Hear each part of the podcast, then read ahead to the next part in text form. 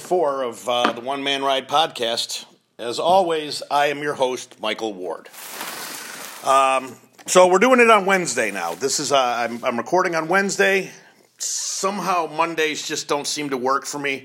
A lot of times I've been traveling all weekend or doing something, and it's it's like you have to sort of get your your your bearings straight. Usually, uh, I need to do the stuff around the house. So I think Wednesday is my is my prime day. Plus, I, I know a lot of podcasts come out on Monday, and I don't want to be a part of the crowd. I'd like to be my own um, person. So uh, Wednesday. So today is Wednesday, and we're episode four uh, of the podcast. And uh, I was all excited to do this podcast. Um, and then, uh, as, as any of you may know, um, that I drive everywhere. Uh, I have a Dodge Durango SRT. It's a very fast, powerful car. I've really put a lot of miles on it. It's a 2018, and I put 74,000 miles on it. That's how much I drive. Uh, I, I don't drive anywhere except to lacrosse games and tournaments. So I guess they're all highway miles. Um, but to buy brakes and buy tires is thousands and thousands of dollars. Which, okay, fine, that's part of life. You know, hey, I enjoy the car, I have a good time, and and that's the cost of doing business, so they say. Um, so the good thing is, is I have a neighbor whose son is like a mechanical genius, like literally, like a genius. Um, he goes to college for engineering, mechanical engineering. He's been working in body shops and, and car dealerships since he was 16. He's sold he has sold probably 50 cars from his driveway.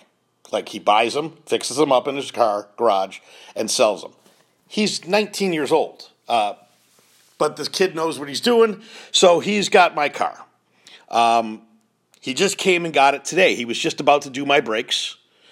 Um, so I could go on the road tomorrow, which is what I was planning on. So I just got the call right before um, recording, and it was, uh, we need to talk. You know, and you never like to hear that. That's never a good sign.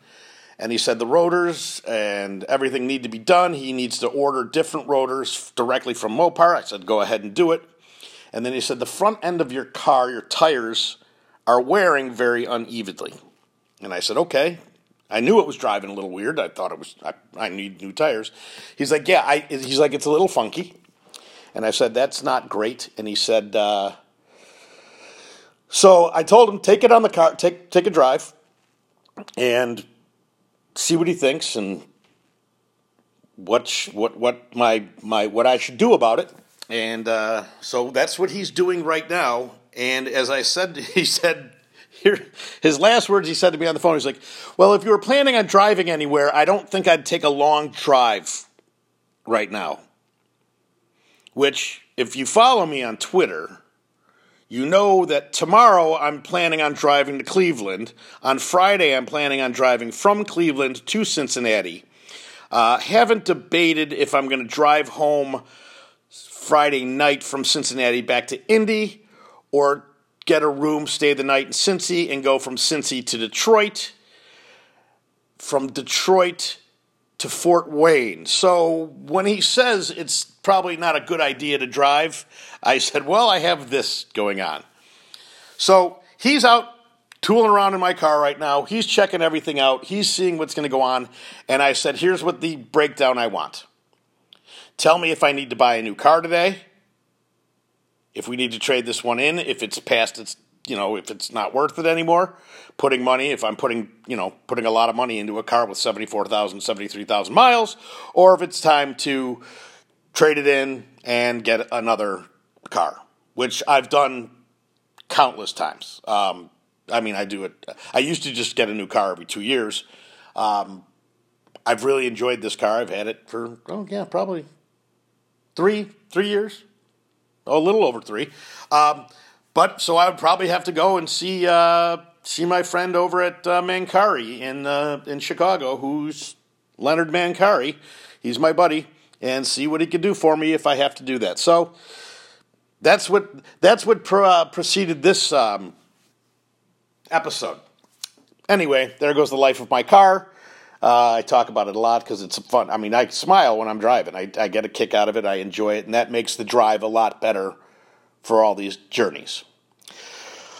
So, okay, so that that ends that. But now let's do. Um, I'm going to do the my my my weekly uh, rankings, uh, Midwest rankings. Um, last week, of course, there was some pushback and you know some people upset. Again, it's I'm just some dude who happens to watch a lot of games, and these are my opinions.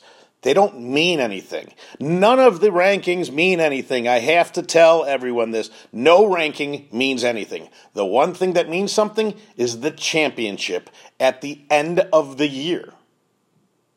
That's the one that means something. Now, playing other teams in, in a harder schedule, that's going to help probably at the end of the year. Um, I talk to coaches all week. I've talked to high school coaches. I talked to college coaches.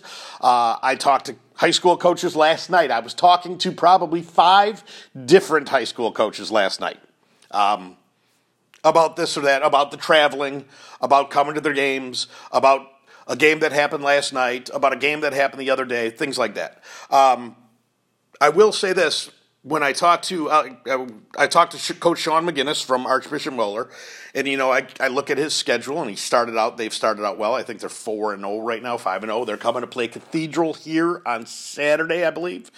They haven't had that good of luck against Cathedral over the last few years, but you know Moeller usually plays a strong schedule. They they try to play other teams out of state. They try to mix it up. You know they they try to go for out of the comp, uh, as much competition as possible. And as he says, and I think he said it last night, he said, We played 14 games against the hardest competition we can, or 12 games against the hardest competition, to win six straight games. He's got the idea. It's about the last six games, it's not about the first 10. Those first 10 are priming you, getting you ready.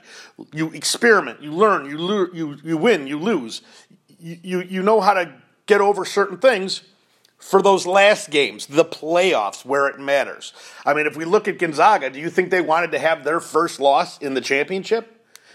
You know, they always like to say like, "Oh, it was it, it might be better to get that loss early so you learn how to deal with the adversity." So that's that's where some of my rankings come from. That's where some of my ideas about teams come from. But nevertheless, here is my week 2 second week rankings. Oh, by the way, just to say, I think uh, Illinois and Minnesota are online. Let's let's call it online. I think they officially their season officially started uh, with practices yesterday, today, no Monday. Uh, so hopefully we'll start seeing some games soon. Uh, Wisconsin, I think, starts April twelfth. Uh, Michigan started last week. There's some games going on. I know there's some issues in Michigan. Uh, I've got a lot of messages about that that I probably won't be able to go to some. Um, again, it's some teams, some schools are different than others. I've gotten messages from some people. I'm not going to be able to go watch a game in Michigan at this school. Other schools have said, or other places have said, "Oh no, you can come here." Different things. So I don't really know what's the story with Michigan. Uh, I know they're dealing with some stuff right now, and I know it's been a state that's that's uh, had issues with with with COVID and protocols and how it's been handled. Um, again, if you follow me on Twitter, you're following probably a lot of different um, lacrosse entities or personalities from different states, and you'll see the breakdown in some of the, I guess, the vitriol or the complaints and comments and whatever. And it's a, it's a touchy subject. I will tell you this. Uh, just to go back to when I when I went back um, to Michigan for a juice cherries practice early in the summer. God, was it? Yeah, spring or summer last year. uh, I took a picture of the boys playing, posted it, and said, "Hey, great to see this is going." The picture got retweeted and reposted like something like a hundred thousand times. It was sent to the mayor or the governor of of New York, the governor of New Jersey, the governor of Pennsylvania, the governor of Michigan, and it was saying things like, "If they could practice in Michigan, why not?" This was just my picture. Then, then the messages came. I'm killing kids.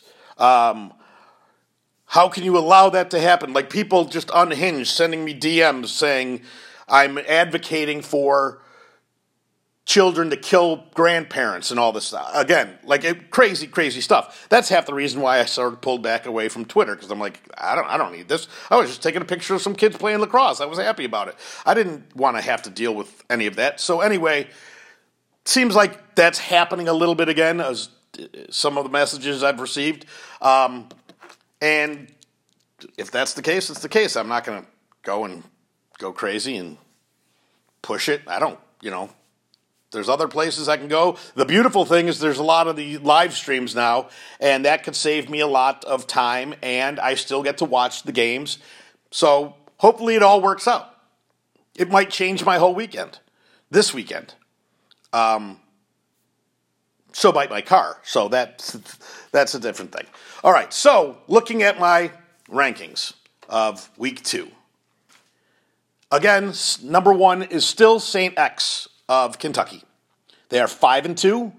Uh, they have uh, victories against uh, Springboro from Ohio and Trinity, their biggest rival, Montgomery Bell. Those are, I'd say, those are the three big victories. They have two losses. They lost to Culver eight to five, and they just lost to IMG twelve to six. I'm not even sure if they're fully healthy right now. Again, this team is stacked. You don't want to play them if you're planning on trying to have a win. Uh, they are strong. They uh, and I don't know how strong their schedule is going forward. I know um, they they have. Uh, I would say that they're going to win Kentucky. Okay, I'm going to go out on a limb and say that. All right, number two is Brother Rice. I had number two. I had Brother Rice number four last week, just because they had their first game. It was a six to five victory uh, over HSE of Indiana, uh, which was a great game, like we've talked about last week. Then they then they won. They beat De La Salle, uh, sixteen to one. And his brother Rice. I know all the players on that team. I know every kid on that team. That team is stacked. That being said, they got quite a schedule. They're playing St. Ignatius this weekend in uh, in Ohio, in Cleveland. That's tomorrow night. That's the one I'm supposed to go to. Um, St. Ignatius, the record might not show it, is a strong, strong team. So that's going to be a nice, that's going to be a great game for both of them. Uh, I think. I think maybe the rust got knocked off a little bit with Brother Rice. You could see the full the full fury of Brother Rice that I'm hoping to see. Uh, Saint Ignatius, I'm hoping to see some of the things that they were weak on. I'd like to see them clean up. Um, it should be very interesting. Brother Rice also has Heartland on Saturday. Heartland is a school that's been talked about to me for two years. Um, they're the up and comer, the up and comer. That's great. Now you have to. Now you're actually showing up. So the Heartland Brother Rice game is one to keep an eye on. They still have Saint X of uh, of uh, Cincy, Forest Hill Central. Uh, uh, Country Day, or I mean Detroit Catholic Central. Um, Brother Rice has a tough schedule. If I had to bet my money on it, I'm saying Brother Rice runs the table again. Just that's again my opinion. That's why I have number two. Number three, I have Dublin Jerome. I think I had them number two last last week. Yes, I did. I had them number two. Uh, they dropped down in my book to number three, not because of anything they did.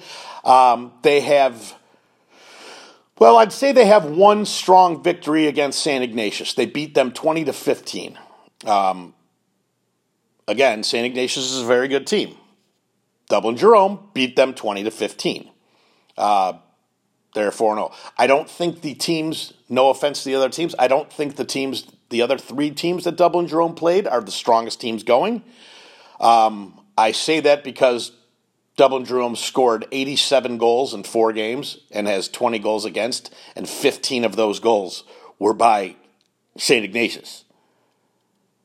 So it would be a 67 uh, to 5 of the other three games.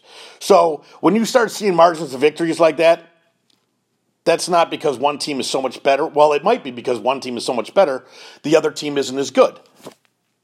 That's and that's what happens in the Midwest, and that's there's not a lot of depth. So that's why I gave Dublin Jerome a little knock. Springboro is at four. I had Springboro at three. So the only thing that happened was Brother Rice jump. So Springboro still three and one.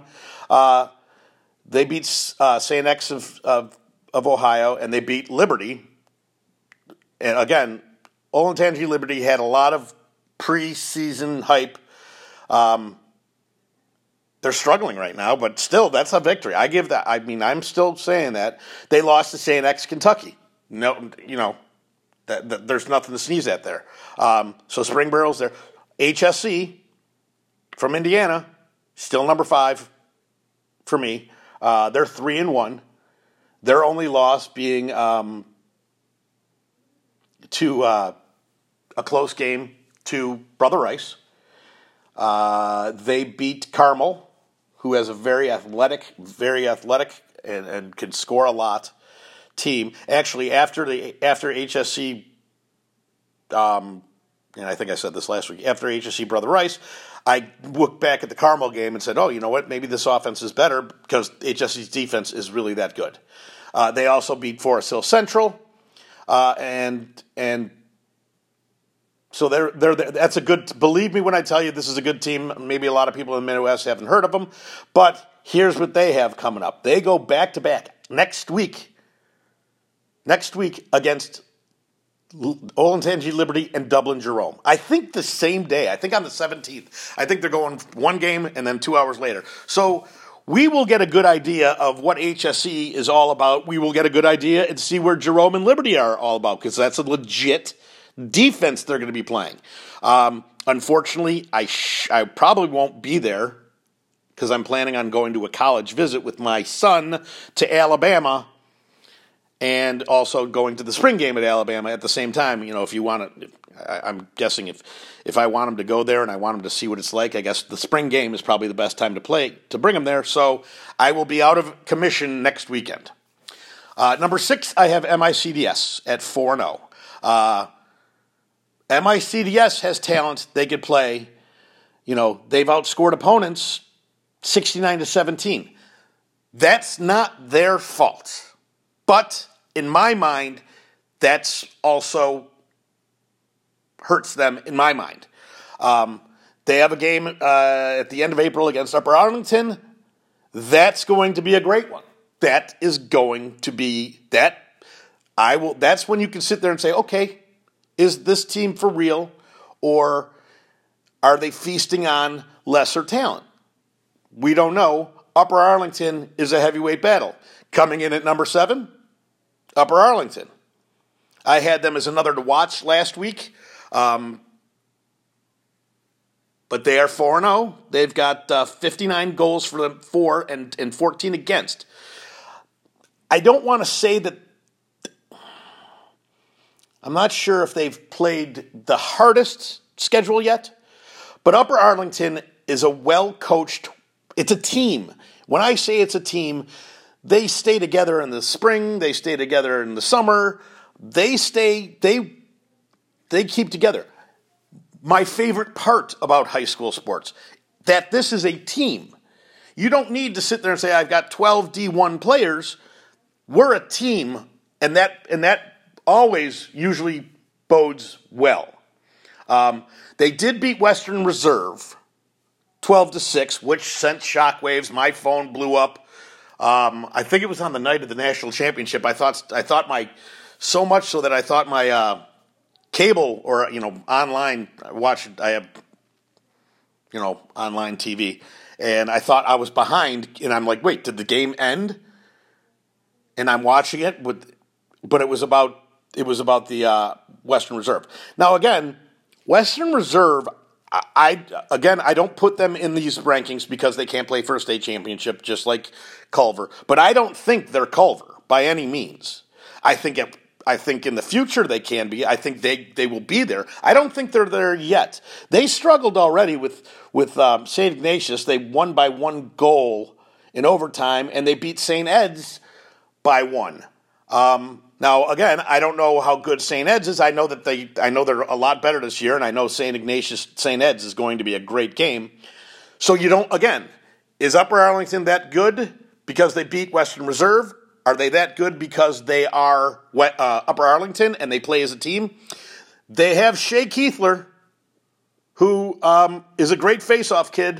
Um, I mean, great, and I've heard from so many people about, like, this is the best they've seen.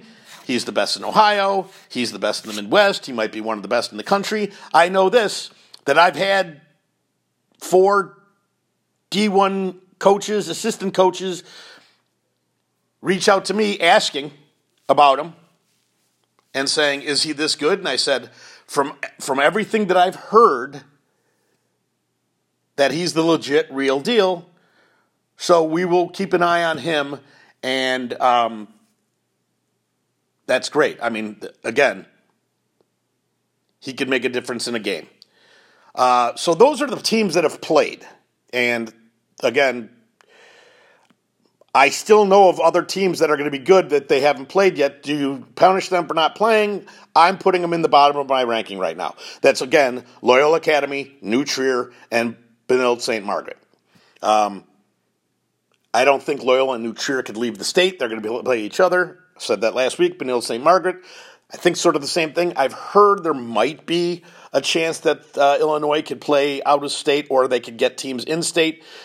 That will change things around. I know that there is a lot of coaches who are looking for more games, so um, maybe there could be um, something made up there. Now, there are so many teams that could be right here in this in this talk. Um, I'm just looking. I'm, Ohio. So uh, Ohio, we have in the in the top in my top ten. I have three teams from Ohio: Dublin, Jerome, Springboro, Upper Arlington. Well, Moeller, St. Ignatius, St. X, Liberty, Coffman, they could all be there. That's five more teams. That's eight pretty damn good teams in one state. Like I said, it's a big state, three big cities. But still, that's a lot of talent. That's depth. That's that's where you want to start going with the rest of the country, or with with, with the rest of the Midwest. Uh, I still have Prior Lake um, from Minnesota's in there. Uh, Detroit Catholic Central. They're not in my top ten this week. They lost their first game in overtime. Maybe a flukish goal, but still, um, there's been questions about Catholic Central. They lost their first game to East Grand Rapids, who is no slouch. Again, East Grand Rapids is a state champion. I think two of the last four years, they got a tough defense and they got some players. So again, it uh, there's another one. Catholic Central, Heartland, those are D1. D2 in Michigan is loaded. Forest Hills Central, East Grand Rapids, Forest Hills East, Detroit Country Day. All these teams could be here at the end of the year. Uh, I don't know the feeling yet. Um, then there's Shawnee Mission East. Uh, they got some nice players. I don't think they played. Uh, I think they suffer from the MICDS thing where I can't really say, oh, are they in the top 10? Because I don't think they play a top 10 schedule. Not their fault. It seems like they're playing every day too. They're seven and one already. I mean, they're playing uh, all the time. Um, I know that they're trying to still work on some games. I'd love to see an MICDS Shawnee Mission East game. That's what I'd like to see. I'd like to go out there for that uh, to somewhere. Um, that would be great. I don't know if they can again, what the rules are and whatever, but I'd love to see that game. Uh, then I'm putting in this week Carmel. Uh,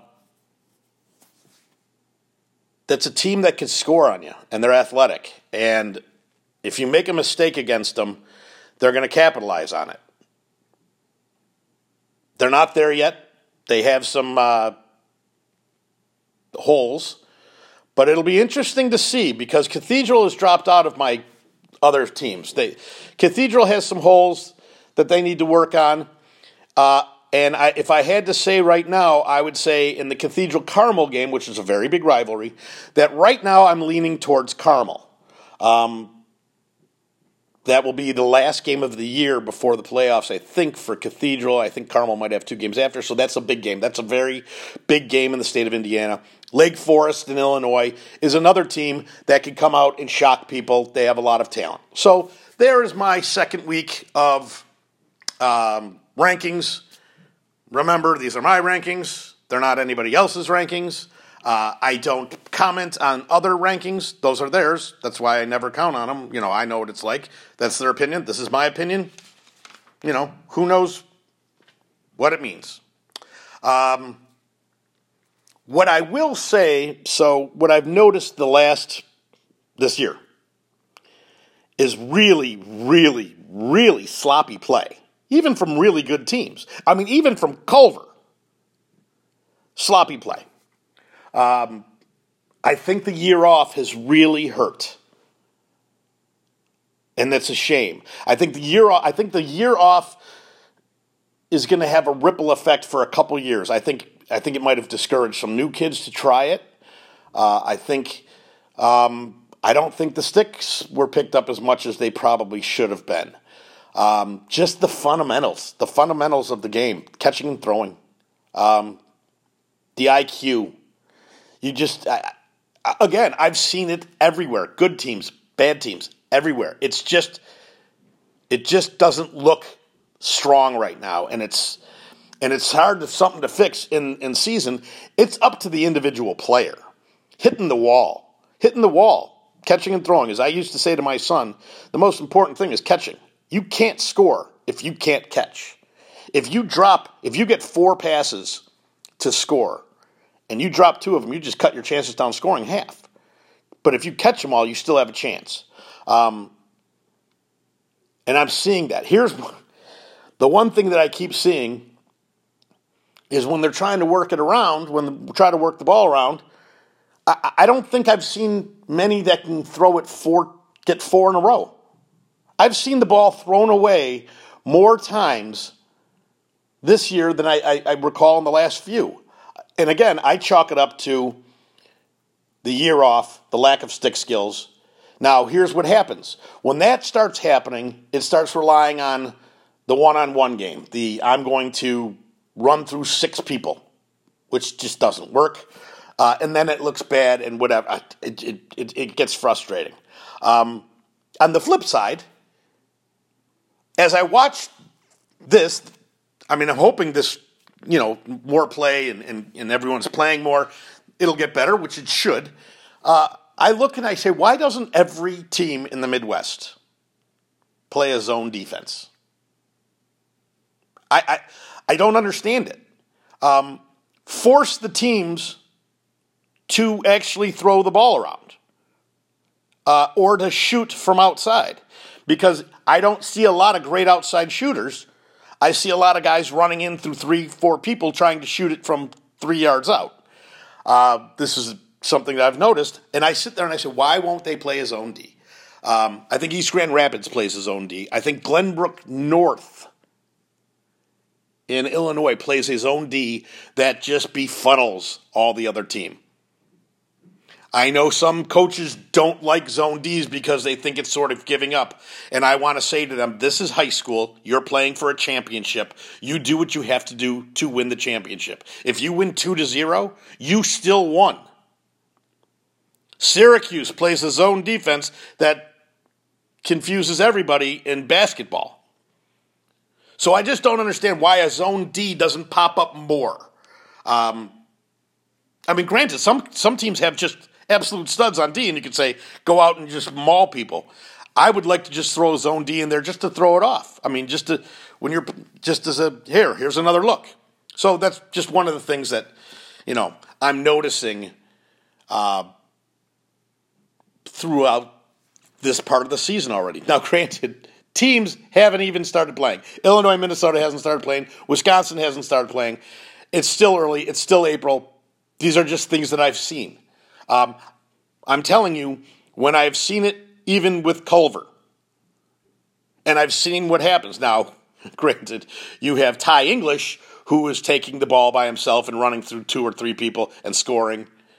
And Jack Gray, I mean, one's going to North Carolina, one's going to Duke.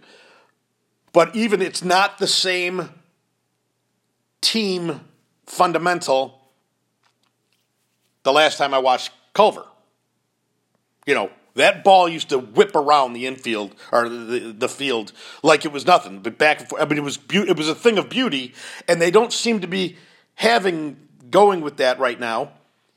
And you can tell they're not they're not walloping teams. They're struggling a little bit for for Culver, for one of the best teams in the country. And if they're struggling with the same thing, the teams here are also struggling, and you can see it. Um, so it's all about. A lot of it is incumbent on the player themselves to hit the wall. It's so important. Wall ball, hitting, using a rebounder, playing catch. Just the simple thing of playing catch, getting. You, I don't think lacrosse is a sport you can just pick up a stick every week and go play. I think it's a skill that needs to be worked on and honed. And I think there are some kids who are so athletic who may be hockey players and football players and play lacrosse. There's a difference. You could be a lacrosse player, or you could be a football player, or a hockey player, or even a basketball player or a wrestler who plays lacrosse. And they don't pick up the stick and they just count on their athleticism. And I think that happens a lot. I think that happens a lot here in the Midwest. And um, it shows sometimes. So it's up to the players to do it. I, don't expect a high school coach to take an hour and a half practice, which I think a lot of them, that might be the extent of it, and say, hey, we're working on catching and passing today when they're trying to put in an offense or a defense or, or a scheme versus the other team, I don't think they can. It's up to the player that they have to do that on their own. Get there early, do what you ever do. That's, I guess, my soapbox. I guess that's um, probably one of the things that I've always said you have to work on your own game. Um, also, so when I think of that, when I when I when I watch the fundamental breakdown and I watch it, I start seeing. Uh, it almost looks like it reverts to summer ball, club lacrosse, and club lacrosse and high school lacrosse, in my mind, are two different animals. Um, high school, you play for the team, you play for the name on the front. On the club, you play for the name on the back. You are going there to get looked at. You are going there to, you're paying money, very good money in most cases, and traveling and spending money to, for most part, is to figure out if you're going to play at the next level. You will know really quick where you stand in the scheme of things when you play teams from all over that are basically all star teams. And that could put you in, it, it, could, it could slot you. So when I see the play now, I go, oh, this looks like a club team. I don't think that works for high school. I don't like seeing that. Now, going to club, that's where you, you need to shine. Um, so I put out a, I put out a, uh, tweet this week, a, a poll, because as I said, I get asked, and this is now the time that I'm getting asked because I've been seeing um, flyers and, and, and ads and things get ready to try out for this club, this club, this club, this club. And so I get a lot of parents from all over the Midwest reaching out to me and asking what are my thoughts on a club or this, this, this, this. And I always say to them, what is it that you are looking for? Um, because when you know what you want, then you could sit there and say, oh, this team might do this, this team might do. I never say anything bad about a team to say you shouldn't play for them. But there are some teams that do things differently. And I, I, get a kick out of it because I'll just tell you. So I so there were I mean let's three hundred and something three hundred and forty four people responded, and fifty percent said improve skill. Two percent said win tournaments. Uh, college recruitment thirty percent, and then having fun eighteen percent. I'm going to call absolute BS on all of these. First of all, college recruitment should be a lot higher because that's what I know. I've been around clubs for 10 years. I have been around club lacrosse for 10 years. Uh, my son has played for three different teams. I have gone and watched other clubs. I have gone to tournaments just to watch the tournaments. I've stood on sidelines with parents from all over the country, and every conversation we always have is what college do you think my son could go to? Nothing wrong with that. Have no problem with that. That's great. I think it's great. The improved skill, again, there are some teams that don't even practice. They are tournament teams. You go, some of them, you go and meet the players on your team at the tournament. So you're not learning to improve skill. So that's 50% of the people who said that. Well, so I'm not buying that. And again, a lot of improving skill is improving the skill in, on your own. You have to have your stick in your hand at all times. You know if your kid is a D1 player if that stick never leaves his hands. Like they're sleeping with it. They're up, they're walking around, they're past. That's the love of the game. Some kids don't. Some kids are just good and they could do it. The 2% of in this in this um, poll that I did, 2% win in winning tournaments. I literally have written here on my paper win tournaments, 2% complete bullshit. And I'll tell you why that is. Because all summer long, I get tweets. I get DMs. Look at what our tournament did. Look what we won this tournament. We won this tournament. We won this tournament. We won this tournament. All summer long. I kid you not, every single time. We won this, we won this, we won this, we won this. And I'm going, who cares? I don't say it to the parents because, hey, th- their son played in it. They had a good time. Great. That makes me happy. But don't sit there and say, oh, no one cares about winning tournaments because that's all I get. I get a lot of videos, and we won this tournament. We won it, and we beat everybody by 20 goals. And I said, you're in the wrong tournament. You're not playing to the level of what you should be. And again, this is what I talk about when I say, what are you looking for? Do you want your son to go and play for a team that is blowing people out winning tournaments? Does that make them better? Do you think college coaches don't see the level of play, the level of teams they go against? I know this when I get videos and I send videos and I get videos and I talk to coaches about videos, they literally say, Who, who are they playing? Like, this is like I know coaches who have actually been like, why am I watching this? Show me a good. So you'll know this on some videos, they show like what team they're playing. Some videos, they actually show the kid that they might have made a play against. I know some coaches hate that too. Uh, I've had that conversation with, I think Coach Chris Garland and I talked about it. He's like, yeah, I don't like that where you're saying, I went against this kid Hopkins commit. Uh, I, I, I, I'm ambiguous to it either way. I mean, I think that shows how you can do it, especially in these Under Armour tournaments. I mean, that's those are great. So when I say what kind of team, and you say this, this, and this, is that the honest answer? I have flat out told people, and I'm going to use a team as a um, example, and this isn't a. I am not promoting. I am not um, trying to say anything bad about them, but I'm going to say this one team because I have said this over and over and over again about this team. Because I get a lot of questions about this team. Juice Cherries. My son played there for two years. I know a lot of kids who have played there. I have been around uh, the Kenny family. I have been around Chris Garland. I have been around their coaches. I am a huge fan of the Juice Cherries program. Huge. It's not for everybody. It is not for everybody.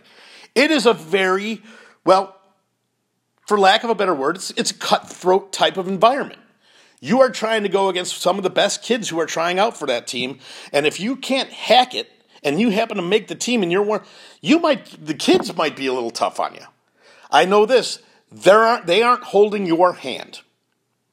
When you're on that team, you're on that team, and you're listening to them, and this is how they do it, and they're going to make you into the player that you should be, and they're going to go to bat for you, and they're going to give you the, the they're going to give you, uh, you know, the, the coaching and and and and talk to college coaches for you, and they're going to be completely and utterly honest with you. So much so that a lot of parents probably don't like the honesty because it isn't what they thought in their head. And as I've said, Chris Garland once. The, I think the reason why I've always had Chris Garland on my show is because a couple years ago he gave a speech about playing in college. And it was the most inspiring speech that I've ever heard. He sat there in front of a room full of parents and kids and gave this speech and basically laid it out.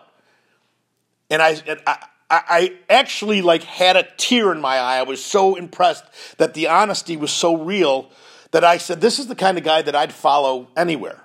This is the kind of guy that I want having my kid. Not every parent likes that. Not every parent doesn't like to be told the absolute truth about their kid. Some parents like to be told that their kid's playing D1. There are teams that will tell you that at nine years old. These guys won't. I can tell you there's probably been kids who Jake Kenny has said, You're not a D1 player.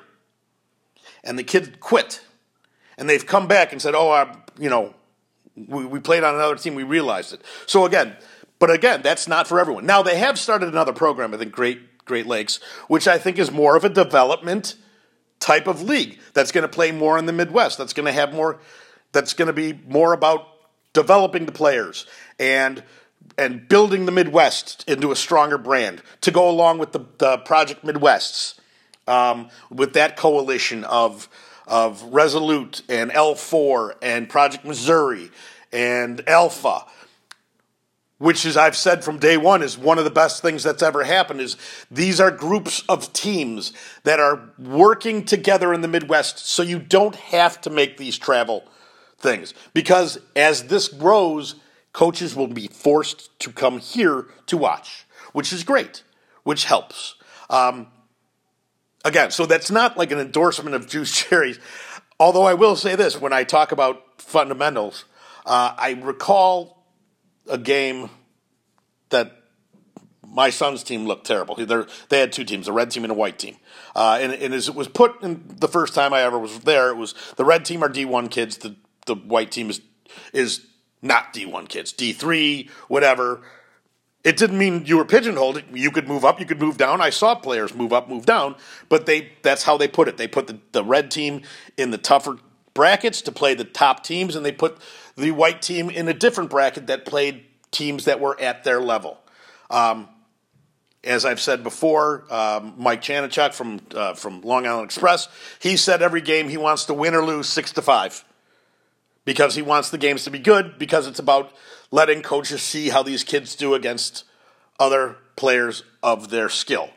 Um, but I do recall that the, the, my son's team was they did not look good. And then there was a practice the next week, and you know I had to drive up from Detroit, and there were weekend practices. It was like training camp, and I think at one point Chris Garland, Coach Garland, I think he just said, "Okay, everyone, start playing catch." And, you know, they're doing the simple play and catch. And he said, We're going to play catch for an hour because you guys couldn't catch the ball. And again, as a parent, I love that. Not every parent does. So that's that's what we're talking about. There are other there are other programs that have that are do everything. There are other programs that um, will focus almost exclusively on getting better but they might not play in NLF tournaments, which which is I would say the peak top tournaments are NLF tournaments. Um, they usually have Team 91, Midwest Express, West Coast Stars. I mean, there's a, there's a coalition of great teams that are loaded with D1 players, and, and, and you try to aspire to get in those tournaments. Um, I think some of that's changing. I don't know if, you know, there's that. Then there's there's the national all star teams, and there's the uh, Under Armour all star team, and then there are uh, different um, uh, showcases. Some are better than others. Some teams have better connections to get you into that showcase. So these are all parts of the thing that go on in club. And like I said, uh, a club should be, if you're on that team, like I heard someone say this last year, like they sat on the bench in the whole game on a club team. And I said, that's, that's terrible. Um, everyone should be playing on a club team to the point where it might even be complete equal time, like timing it. Um, because you are paying them money to get yourself access to get to play with other teams. And if you're not playing, they're playing to win, and you're giving them money to make their team better, as opposed to you're giving them money to help get your son better, get your son ready for college, get your son ready for high school. Again, name on the front, name on the back. Um, and it's a lot of money, so it does take a lot of uh, investigations. Uh, uh you know, and teams are changing, coaches are changing, coaches leave, coaches start other things. I think a lot of times what happens is you will see a team that's considered a very good team, and a lot of kids don't make that team, and then they say, We're going to go and have somebody else start another team. That's fine. There's no problem with that. Um, I, I think there's a big problem with teams bashing other teams. I've heard it.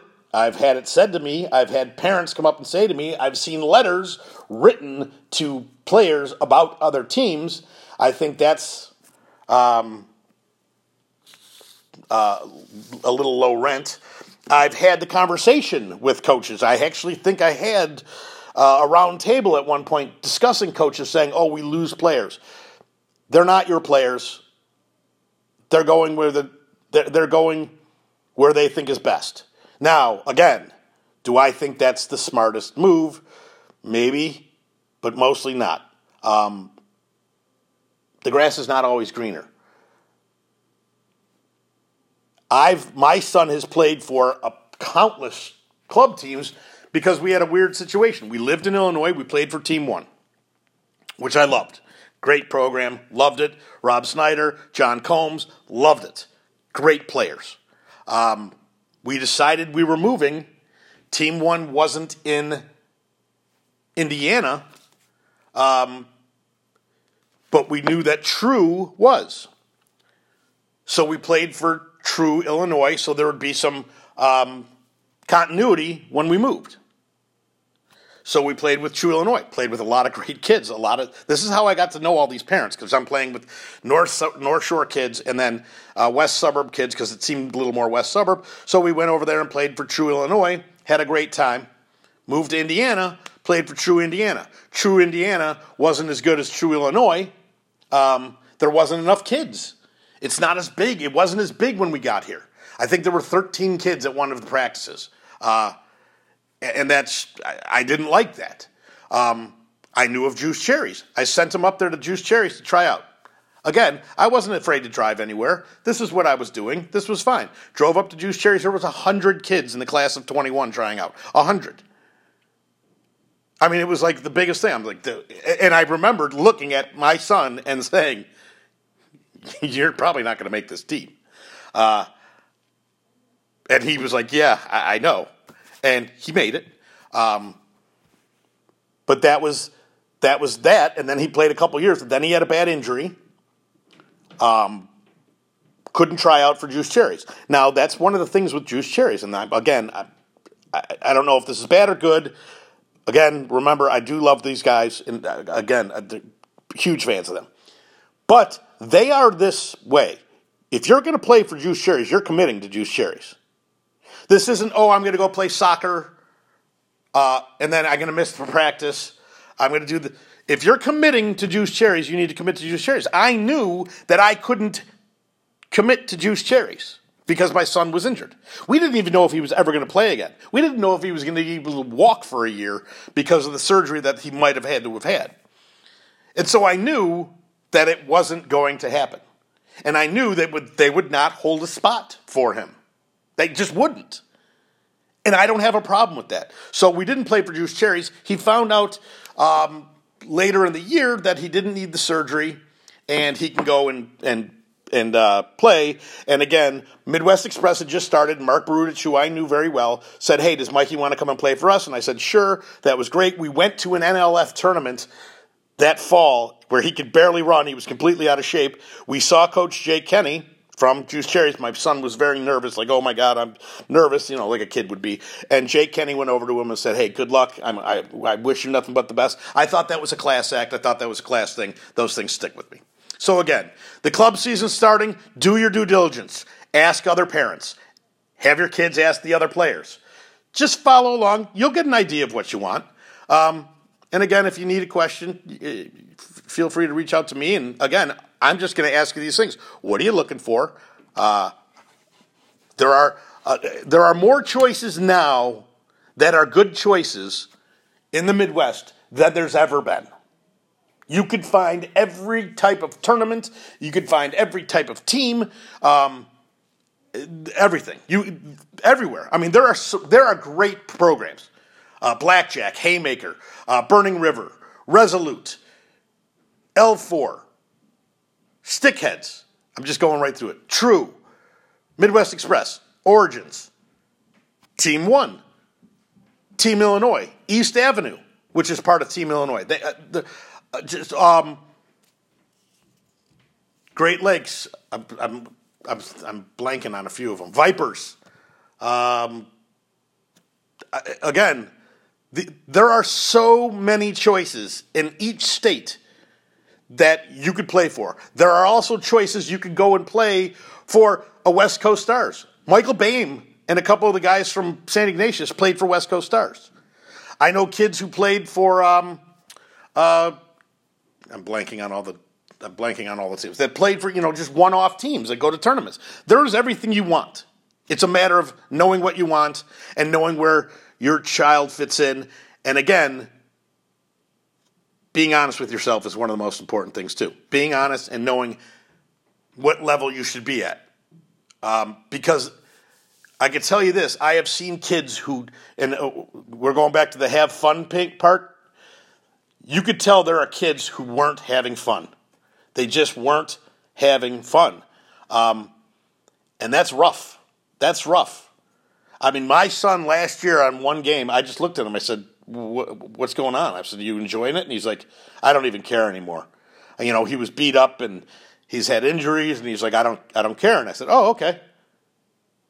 And again, for people who are new and don't know my what I, what I th- I said I owe lacrosse more than it can ever give me back, and it has nothing to do with the actual game. It has to do with lacrosse gave me an opportunity for the last 10 years of my son and my life that we traveled together, we went places together, we ate together, talked together, slept in the same room together. I got to know every deep dark fear, every question. Every, I mean, every you're on a road for 10 hours with your old man, you got nowhere to go. So that's why I do what I do is because I owe lacrosse. And travel lacrosse was a big part of it because those were the road trips. And that's why I do it. So again, you don't want your kid to be miserable playing. And my son was honest enough that he knew that he could sit there and say, Dad, I've had enough. And I said, okay. And he, and he was upset. And he, I, he's like, Are you mad? And I said, How could I ever be mad? I said, Look at what we've done. Look at where we've gone. I mean, we've gone to, geez, 50 different restaurants. We love going out to eat. He's eating like a king. I mean, he, uh, th- there's no price you could put on it in my mind. Because here's now what's going to happen. In six months, my son's leaving home to go to college, along with a lot of your kids. And I know this. I know my son that any question or any fear or any issue he might have, we've talked about. He's going off into the world, which is a little crazy right now. He's going off. And because of lacrosse, I think he's as, pre- as prepared as an 18 year old young man could be because of the time we spent because of lacrosse. Um, and again, that's what I got out of it, and I hope everyone gets that out of it. It's for, if your kid goes and plays D1 at the highest level, wonderful. Wonderful. If he doesn't play lacrosse again and you had the experience I had, wonderful. But it's about the growth of your kid. That's what I believe it is. That's why I'm a parent talking about this. I'm not a coach. I don't I don't hammer on one thing. It's about the growth of your child because this is only the beginning of their life. They have a whole life ahead of them. You don't want them jaded because of what happened there. You want them to be able to be ready to go, learn how to take on competition, learn how to lose to learn how to win. That's what I'm about. That's what I care about. I care about watching the young men compete. Because you can see a lot about a parent, you can see a lot about a kid. You can see the kid who's smashing the stick on the ground after everything, and you go, "Well, that's, oh, he, you know, you get one person. He's a competitor." I said, "No, he doesn't know how to win. He doesn't know how to lose. You know, you got to take that and make it your fire." Um, and again, a lot of those things, college coaches see that. They don't like to see uh, stomping of the feet or the hands up or any of that. They're like, this, you know, that's not the right thing. There are a lot of bad habits that kids are going to have to break to go play at the next level. And the coaches will break them if you're playing at the next level. But anyway, I digress. I'm talking too much. Last week I went way over. It's very easy for me to do that. Um, so hopefully uh, I actually just got a text message from the neighbor. I don't know what it said, so I'm about to, after I get done with this recording, I will find out more. I will probably tweet about it. You will probably hear about it. But as it stands right now, I am on the road tomorrow to Cleveland, then to Cincy, then to Michigan, then to Fort Wayne, Indiana. Um, that's a lot of driving, but it's a lot of fun. That is, it's a lot of fun. Um, so again, um, I had a blast, as I always do. The show will start Wednesdays from now on. Please, if you like it, if you like my show and you want it to help me grow, please tell other, people about it. Please tweet about it. Please, you know, and I know a lot of people, my wife was just with me at a game the other day and someone came up and just said, Hey, love listening to your show. Great job. Great. And she's like, what? I said, this happens a lot. It really does make me happy. It makes me proud that people listen uh, to my rambling, um, sometimes incoherent thoughts. But again, uh, I enjoy doing it. If you enjoy listening, I wouldn't do it if you didn't enjoy it. So uh, please keep listening. Please tell others. Please follow me on Twitter uh, at One Man Ride. Uh, if you need to reach me, at onemanride.net is my um, onemanride.net is my or MFW at onemanride.net net is my email. Um, and just reach out. Or if you see me, come and ask me a question. I mean, that's, that's what we do. So uh, until next week, peace.